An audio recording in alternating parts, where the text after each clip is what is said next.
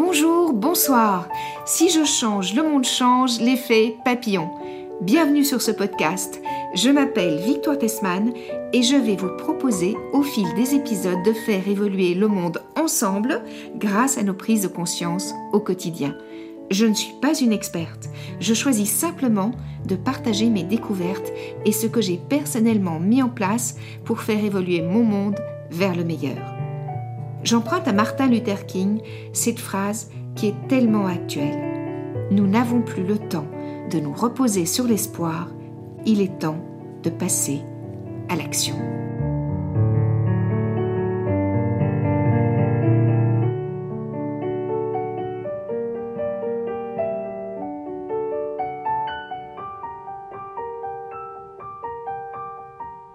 Bonjour Pierre, bienvenue sur Si je change, le monde change, l'effet papillon. Bonjour Victoire, merci d'avoir pensé à moi, merci pour cette invitation et cette possibilité de m'exprimer. Mais écoute, c'est avec joie. Chers auditeurs, si vous entendez de temps en temps des petits tic tic tic tic tic sur le parquet, ne vous inquiétez pas, c'est la délicieuse virgule, le chien de Pierre qui vient nous rendre visite. Donc Pierre, qui es-tu? Que fais-tu? Quelle est ta vie? Vaste question, je m'appelle Pierre Farge, je suis avocat, j'ai 33 ans et j'ai écrit euh, récemment un livre qui a dû euh, t'interpeller qui s'appelle Le lanceur d'alerte n'est pas un délateur aux éditions Jean-Claude Lattès. C'est sorti le jour du délibéré du Mediator. Voilà, j'accompagne des lanceurs d'alerte depuis euh, le début de mon exercice, depuis que je suis à mon compte. J'ai eu l'idée voilà, Virgule a donné son avis. On continue. On continue. Voilà, j'ai écrit ce livre qui permet de résumer euh, mon engagement pour les lanceurs d'alerte, pour leur cause et essayer de faire bouger les lignes. D'accord. Et qu'est-ce qui fait qu'un avocat, un jeune avocat, décide un jour de prendre ce chemin-là, c'est-à-dire de s'intéresser aux lanceurs d'alerte? Bien, c'est une histoire de rencontre. Euh, c'est-à-dire que j'ai d'abord eu un premier lanceur d'alerte qui venait pour un contentieux tout autre, par exemple un contentieux prud'homal ou un contentieux pénal. Et c'est en, préparant sa défense, en organisant sa défense, que j'ai réalisé qu'il avait des informations privilégiées et surtout que j'ai compris euh, le mobile euh, qui le poussait à quitter la société pour laquelle il travaillait. Il était en, inadéquation absolument totale avec les valeurs de la société qui correspondaient plus du tout à celles pour lesquelles il avait été embauché et, euh, donc a décidé d'en partir. Ou alors, d'autres lanceurs d'alerte sont en général euh, carrément euh, sauvagement licenciés et c'est donc dans la préparation de ces dossiers devant un conseil de prud'homme, par exemple, pour les défendre, pour démontrer qu'un licenciement a été abusif, eh bien qu'on réalise les informations privilégiées dont ils disposaient, qui intéressent l'intérêt général euh, et, qui mérite d'être connu euh, de l'opinion du plus grand public possible. Et donc là, c'est un premier euh, dossier de lanceur d'alerte qui en amène un second, puis un troisième. Et puis j'ai réalisé que les lanceurs d'alerte dans le droit français étaient mal défendus, c'est-à-dire que le droit ne les protégeait pas effectivement. Et là, j'ai beaucoup écrit d'articles de presse témoignant de ces dysfonctionnements et de l'absence de droit, des politiques d'affichage assurant qu'ils étaient défendus, parce que les lanceurs d'alerte vont dans le sens de l'histoire, mais en pratique, quand on est avocat et quand on cherche à faire appliquer ce droit, eh il n'y avait plus personne. Donc à force d'écrire et d'écrire, il y a de plus en plus de lanceurs d'alerte qui sont venus à moi, en soulignant que j'avais raison, que le droit n'était pas utile. en tout cas, qu'il fallait le faire évoluer très sérieusement. fallait le faire évoluer. C'est donc pour ça que j'ai écrit ce livre. D'accord, ok. Bon, livre que j'ai lu évidemment, que j'ai trouvé absolument passionnant, parce que évidemment tu parles du contexte euh, en France, mais tu parles aussi de d'autres contextes internationaux. Et c'est vrai qu'on est à une époque où de plus en plus il y a des gens courageux, j'ai envie de dire, qui osent euh, exprimer des choses, quitte à, sacrifier leur vie parfois même. Et quand je dis leur vie, c'est leur confort de vie, euh, et pour répondre à leurs valeurs profondes. Donc, est-ce que ça voudrait dire que toi, dans tes valeurs profondes, il y a tout ça aussi? Euh, ben, je pense que mon rôle d'avocat, c'est d'être utile, d'essayer de faire bouger les lignes. C'est le côté entrepreneurial du métier d'avocat. J'ai pas une journée qui se ressemble, c'est ça qui m'intéresse. Les dossiers de lanceurs d'alerte sont extrêmement variés, aussi bien la personne, l'être humain qu'on défend, que l'espèce dans laquelle on rentre. Il peut s'agir d'une alerte en droit de l'environnement, une alerte dans la santé, de Irène Frachon et du procès du Mediator, une alerte dans le domaine financier, dans le domaine du renseignement, avec le cas le plus fameux qui est celui d'Edward Snowden. Mon rôle d'avocat, c'est d'essayer d'être utile au niveau individuel de la personne que je représente, mais aussi d'essayer de, faire bouger les lignes, faire en sorte que le cas de mon client euh, ne se reproduise pas et qu'il fasse avancer les choses pour l'intérêt général. Ok. Et c'est pour ça que j'ai eu envie de te rencontrer pour euh, cet épisode, parce que, en effet, si je change, le monde change. Ça veut dire aussi si je m'engage, le monde change d'une certaine manière. Alors, évidemment, cet épisode, il est aussi très impliqué sur tout ce qui concerne l'environnement, l'écologie, mais pas que. Et le sujet de ce podcast, si je change, le monde change, qu'est-ce que ça évoque pour toi personnellement? Alors, pour en revenir à mon livre, c'est un livre de vulgarisation de la question des lanceurs d'alerte qui peut paraître assez technique, mais dans laquelle j'explique le rôle des lanceurs d'alerte dans le milieu de l'environnement ou de la santé ou de la finance. C'est-à-dire que les lanceurs d'alerte permettent de recouvrer des fonds s'ils étaient effectivement protégés par le droit. On pourrait encourager donc leurs alertes et permettre autant de rentrées d'argent dans les caisses de l'État. À mon seul cabinet, j'évalue dans trois dossiers le potentiel de recouvrement entre 8 et 10 milliards d'euros. Donc tu imagines le nombre de réformes, tout ce qu'on peut faire avec cet argent. Protéger les lanceurs d'alerte dans le domaine financier, par exemple, ça permet des rentrées d'argent colossales qui permettent de les réinvestir dans des causes comme celles pour lesquelles tu es sensible dans le milieu de, oui, ou l'éducation, ou même... Euh, ou l'éducation, ou au hasard les autres causes auxquelles je suis sensible, les violences qui sont faites aux femmes, ou la crise migratoire. Voilà, ce sont des sommes colossales. Et la question que je pose dans ce livre, en essayant vraiment de vulgariser le propos sans perdre en rigueur euh, juridique et scientifique, c'est d'expliquer que c'est qu'une question politique en réalité. Mmh. Mmh. Pourquoi ne protège-t-on pas plus efficacement et plus rapidement les lanceurs d'alerte depuis une décennie qu'on parle d'eux euh, sans cesse davantage mmh. dans l'opinion publique? C'est-à-dire qu'on laisse croire, parce que les lanceurs d'alerte vont dans le sens de l'histoire tout de même, surtout aux États-Unis, et en France et en Europe, comme ils vont dans le sens de l'histoire, euh, c'est plutôt à la mode d'assurer qu'on les protège, de prendre des dispositions, des lois comme la loi Sapin 2 qui les protège. Mais en réalité, quand on cherche à faire appliquer ces lois, ben, il n'y a plus personne. Mon rôle, c'est d'expliquer, de donner un témoignage de terrain que euh, c'est de la politique d'affichage et que cet affichage doit être traduit pour qu'il y ait une réponse juridique effective. Voilà. Et donc des rentrées d'argent euh, équivalentes dans les caisses de l'État et défendre l'intérêt général, puisque c'est le dénominateur commun à tous les lanceurs d'alerte. Défendre l'intérêt général de façon euh, désintéressée. Et alors, quelle serait l'étape suivante pour que cette loi Sapin, notamment, mais, mais, mais en tout cas qu'il y ait une application, qu'il y ait une, une, réalité du concret, en fait? Ah ben, C'est justement euh, ce sur quoi je travaille. Il y a des dispositions qui ont été prises au niveau de l'Union européenne, puisque là, il y a une obligation de transposition de la directive européenne. Ça fait deux ans. Mais la France est en train de s'activer pour transposer cette directive. Mais là encore, cet impératif juridique aurait pu être l'occasion de faire une transposition à maxima, c'est-à-dire dépasser les minimums imposés par l'Union mhm. européenne. Mais là encore, euh, l'Assemblée nationale se contente de transposer à minima. Évidemment, tu as écrit cet essai passionnant qui s'intitule Le lanceur d'alerte n'est pas un délateur. Et ce titre m'a interpellé immédiatement parce que pour moi, c'est une évidence que le lanceur d'alerte n'est pas un délateur. Donc, on découvre grâce à ton livre qu'une forme de délation est soutenue par certains États et rétribuée, et que par ailleurs, les véritables lanceurs d'alerte risquent souvent de tout perdre, leur métier, leur confort de vie, euh, leur vie amoureuse, leur vie sociale, en osant livrer des informations dites sensibles, mais essentielles et importante pour le bien du plus grand nombre en fait. On a en fait vraiment l'impression que l'éthique, la liberté, le bien commun, l'honnêteté ne font pas bon ménage avec notre économie euh, néolibérale et que les intérêts personnels de certains grands groupes qui dirigent nos sociétés ont plus d'importance que euh, la liberté de, tout un chacun ou le bien-être de tous. Tu disais il y a quelques minutes que euh, cet argent qu'on pourrait récupérer pourrait servir euh, à des causes importantes euh, comme les violences faites aux femmes, l'éducation, la santé publique, un accueil différent des migrants, enfin toutes ces choses-là qui sont des choses essentielles dans une société évoluée en fait. Qu'est-ce qu'il faudrait faire de plus pour que tout ça évolue d'une certaine manière? Alors, je vais essayer de te répondre dans l'ordre. D'abord sur le titre. On a choisi ce titre avec mon éditeur parce que dès qu'on évoque euh, le lanceur d'alerte dans l'opinion ou au cours d'une conversation, dans un dîner en ville, euh, j'ai réalisé que le premier mot qui venait, c'était cette notion de délateur. Où est-ce qu'on place le curseur entre un lanceur d'alerte et un délateur? Mmh.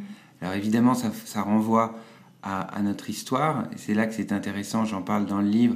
Je montre qu'aux États-Unis, euh, le lanceur d'alerte est beaucoup plus accepté parce qu'on n'a pas cette lourde, ce poids de la Seconde Guerre mondiale comme en France ou en Europe en général. Donc la notion de délation est beaucoup plus ancrée en France qu'aux États-Unis, pour ces raisons. Et puis tu expliquais aussi euh, dans ton livre, et j'ai trouvé ça hyper intéressant, qu'aux États-Unis, il y a une loi qui protégeait d'une certaine manière les lanceurs d'alerte. La loi est en avance de 15 ans. La loi est en avance de façon générale de 15 à 20 ans par rapport à la France. C'est-à-dire que les dispositions qu'on est en train de prendre aujourd'hui, qui définissent le lanceur d'alerte, par exemple dans la loi Sapin 2 de 2018, ces dispositions, elles ont été prises il y a 15 ou 20 ans aux États-Unis. Mmh. Et c'est à force de films, à force de livres, à force d'évolution de l'opinion, et surtout parce qu'on voit les sommes colossales que permettent de rapporter les lanceurs d'alerte, à la SEC par exemple aux États-Unis, qu'en France, on essaie timidement euh, de s'en inspirer, mais toujours trop lentement. C'est-à-dire, pour moi, soit on continue comme avant à ne pas considérer le lanceur d'alerte, mais dans ce cas, on ne laisse pas croire dans le droit qu'ils sont protégés.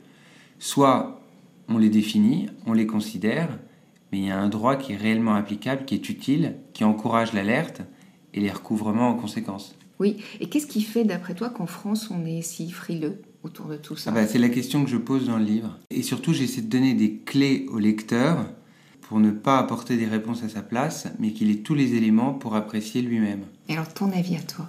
Eh bien, mon avis à moi, c'est des raisons historiques et des raisons également euh, politiques de mentalité et de petits intérêts et de lobbies, de la puissance des lobbies, euh, du lobby bancaire notamment, mhm. qui freinent des cas de fer aussi bien au niveau de l'Union européenne à l'époque de la directive qu'aujourd'hui dans la transposition de la directive qu'on fait. Oui, et tu cites un exemple d'ailleurs en conclusion de ton livre qui est éloquent euh, sur ce sujet. Oui, alors là, c'est des techniques de barbouze. Euh, je mm. rappelle un cas très particulier dont j'ai été victime à mon cabinet. C'est les barbouzeries des services de renseignement français. Ça, c'est encore autre chose. D'accord. Autre chose, je laisserai le lecteur apprécier. D'accord. Personnellement, as-tu euh, l'impression de vivre en adéquation avec tes valeurs profondes? Et si oui, as-tu toujours été comme cela? Ou as-tu pris conscience un jour que ta vie ne te ressemblait pas?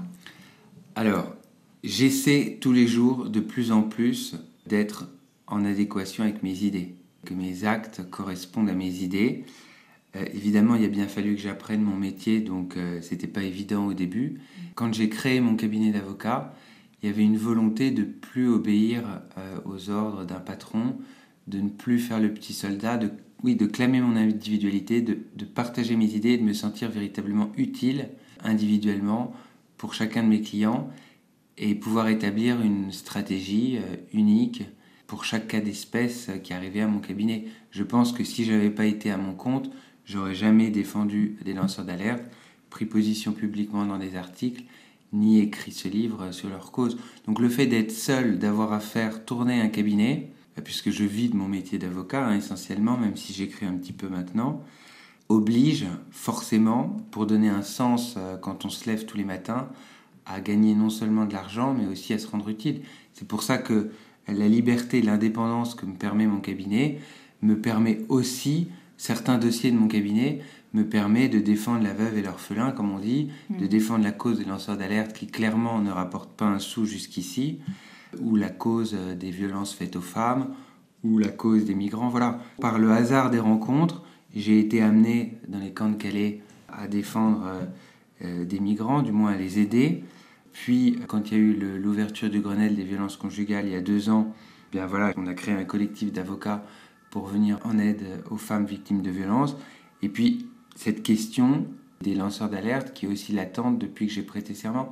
Donc, tous les jours, j'essaie d'être le plus alerte possible à ce qui m'entoure, à ce qui me touche. Et dès que je vois un combat ou une cause que je trouve injuste, et que je peux euh, me rendre utile par mon expertise d'avocat, s'il en est, eh bien j'essaie de le faire. par la petite voix médiatique qui m'est donnée de m'exprimer à droite ou à gauche. en ce sens, j'essaie d'être utile, d'être le plus alerte et le plus en adéquation avec mes idées qui évoluent évidemment chaque jour.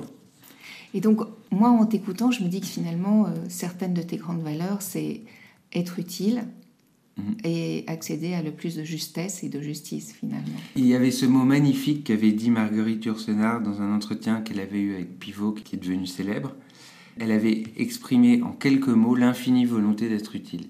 Mhm. J'étais très jeune quand j'ai entendu ça et ça m'avait beaucoup marqué. Voilà. Et c'est cette infinie volonté d'être utile au quotidien mais aussi ce souci de cohérence sur le long terme qui anime euh, mon engagement d'avocat.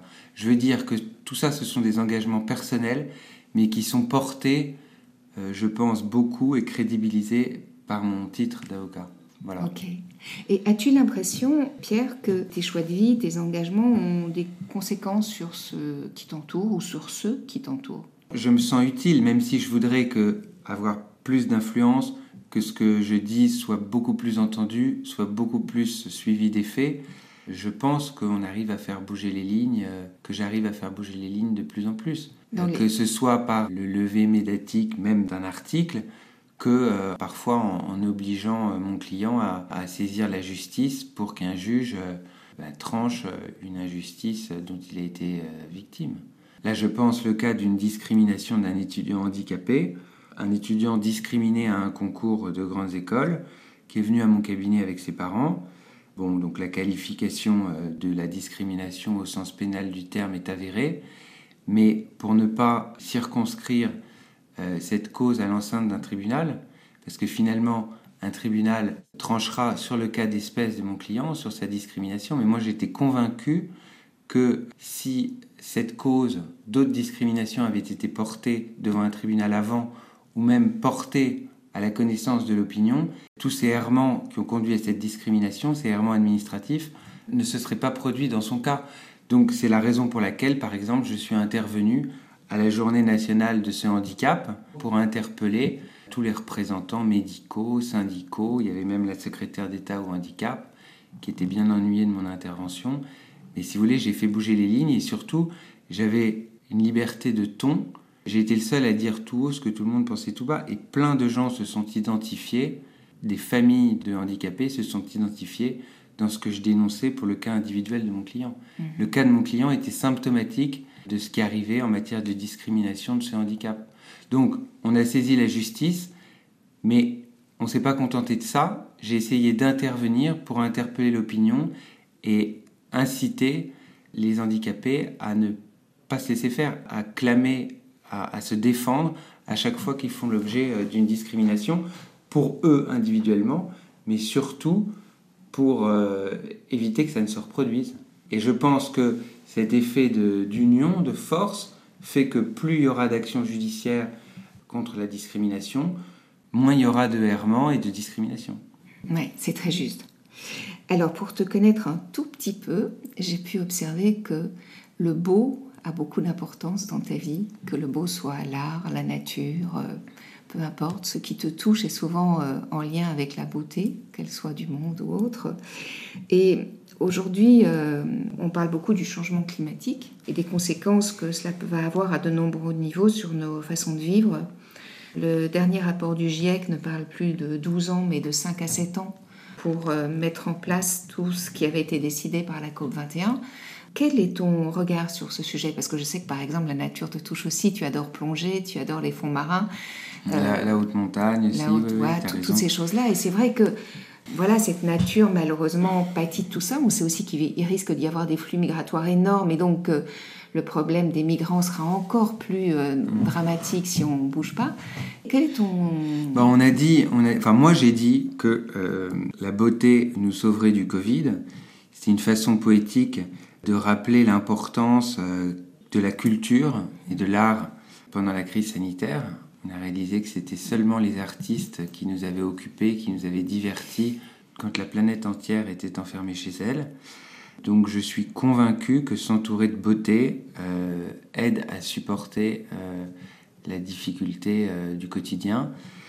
Pour répondre à ta question de la nature, je reviendrai encore un dossier qui est arrivé récemment à mon cabinet, deux lanceurs d'alerte, d'un client qui a travaillé dans une grande entreprise de raffinerie de pétrole et qui dénonce la politique d'affichage de son groupe en matière de protection de l'environnement, donc avec des chiffres qui sont excellents sur le site internet du groupe, qui est américain par ailleurs, mais en réalité, lui était témoin de rapports et de la réalité des chiffres en Afrique qui n'ont absolument rien à voir avec euh, ce qui était dit. Donc le rôle du lanceur d'alerte en l'espèce, c'est d'interpeller l'opinion, d'expliquer que euh, beaucoup d'entreprises investissent beaucoup d'argent en matière de communication. Pour faire du greenwashing, en fait Du greenwashing, exactement, c'est le mot.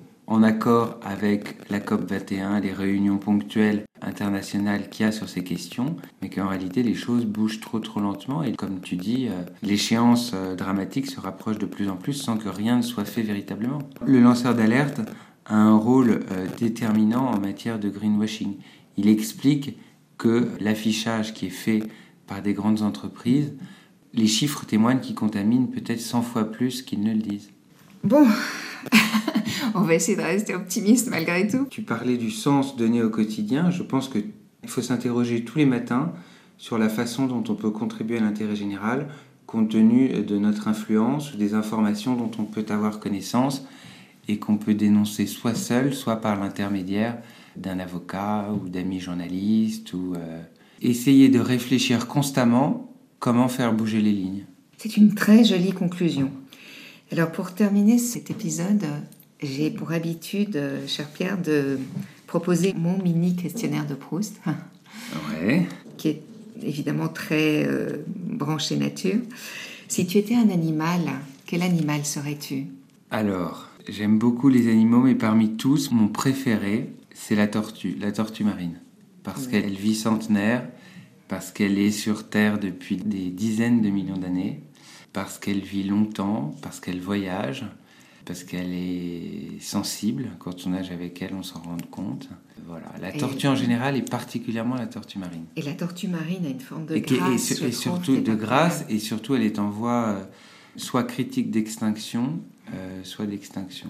Mm. Donc c'est une espèce à protéger et qui renvoie donc à toutes les causes euh, que je peux prendre pour la protection de l'environnement et des mers. Et le réchauffement climatique, même de 1 ou 2 degrés, tue l'habitat euh, de la tortue marine. Sans préjudice du braconnage aussi, du braconnage des tortues qu'on mange, donc soit pour leur chair, soit pour leur écaille. Mais il y a beaucoup à faire, beaucoup est fait et euh, les chiffres s'améliorent, mais il y a beaucoup d'engagement. Voilà, voilà, faut rien lâcher. Mm. On a pris conscience de ça il y a une quinzaine d'années et ça va de mieux en mieux. Mais il faut rien lâcher parce que vraiment rien n'est acquis. Oui, j'ai vu que notamment il y avait un travail magnifique qui était fait par les Sea Shepherd pour les tortues marines et tout ça, qui est vraiment exceptionnel. Oui, ouais, entre autres, eux, oui, eux s'intéressent aussi au braconnage en haute mer.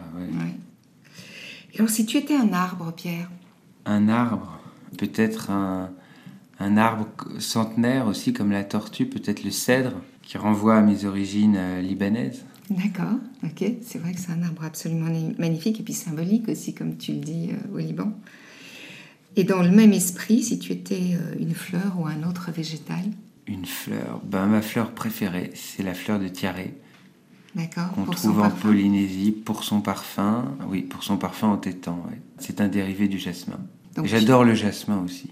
D'accord. Pour leur présence très forte? Voilà, oui, oui, exactement leur présence. D'accord. Tu l'as dit. Et si tu étais un minéral Un minéral, alors là, on n'est carrément plus dans le vivant. Mm, mm. Certains disent que les minéraux sont vivants. La Terre, par exemple, est un minéral. Ah ouais. Tu vois Ouais, un noyau de feu. Et la Terre, euh, grâce à elle, euh, grâce à sa vie, et quand elle, quand elle n'est plus vivante, justement, on ne peut plus euh, rien, plus rien ne peut pousser. Tu alors là, chère Victoire, je ne vois pas un minéral, mais peut-être si les minéraux que j'ai trouvés parfois en haute montagne, accrochés à une paroi, des cristaux de roche, un cristal mhm. de roche. Aussi bien euh, des, des, marrons que des transparents, ça c'est très beau et ça a mhm. des millions d'années. Oui, peut-être. Ça a une existence. C'est ce qui me vient en tout cas immédiatement en tête. Oui, mais c'est une très jolie façon de dire les choses. Et ma dernière question, tu es très jeune, mais si mhm. après une vie bien remplie, tu décidais de te réincarner sur cette planète-ci, quel serait le monde que tu aurais envie de découvrir? Qui serais-tu? Qui ferais-tu? C'est tellement vaste. J'ai peur de dire des, banalités. Un monde euh, plus apaisé, plus juste, puisque c'est mon métier, mhm. d'essayer de défendre que la justice soit appliquée, que un monde plus juste, avec moins d'inégalités, ou peut-être que euh, ce que j'ai connu dans ma précédente vie ait été corrigé. Mhm. Savoir qu'on va un peu moins mal que dans ma vie précédente. On parle, tu sais, des vieilles âmes. Mhm. On sent des vieilles âmes. Mhm. Ça veut dire que d'une certaine façon, on arrive à sentir comment peut-être ces précédentes existences. Je sais pas, là je pense à haute voix, mais ce serait peut-être ça.